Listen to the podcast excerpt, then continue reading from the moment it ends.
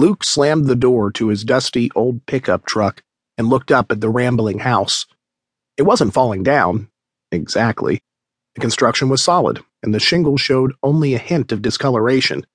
But the gutters were full of damp leaves, and the paint was peeling from the Tudor style building, like whoever lived there didn't care about appearances, or maybe didn't have time to care. Well, it didn't matter what the place looked like. Luke needed the money if he wanted to go to school in the fall, and the more work there was to be done, the more money he could make. He had already waited two years to pursue his dream of becoming an architect, and if he put it off any longer, he'd never do it.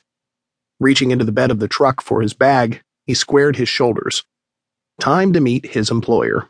He started the walk from the parking lot up the drive, gravel crunching under his feet. There was a massive square building off to one side of the complex.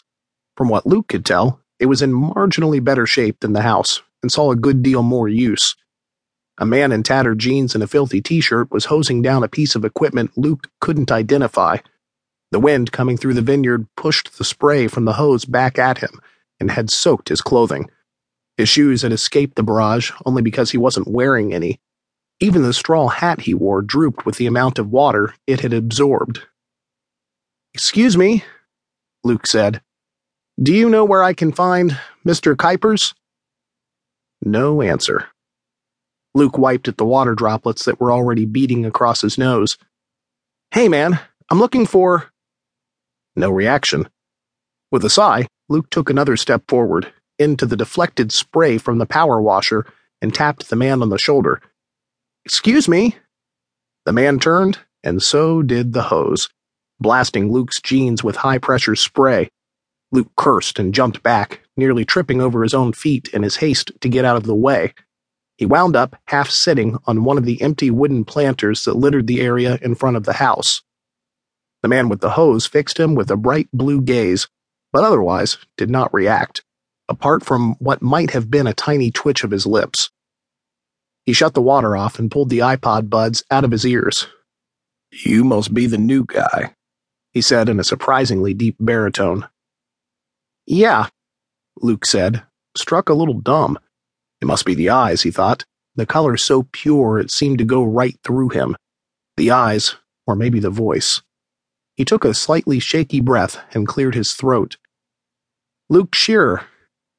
He stuck out his hand. The man clasped it firmly and used it to pull him back to his feet. There was startling strength in the wiry arm.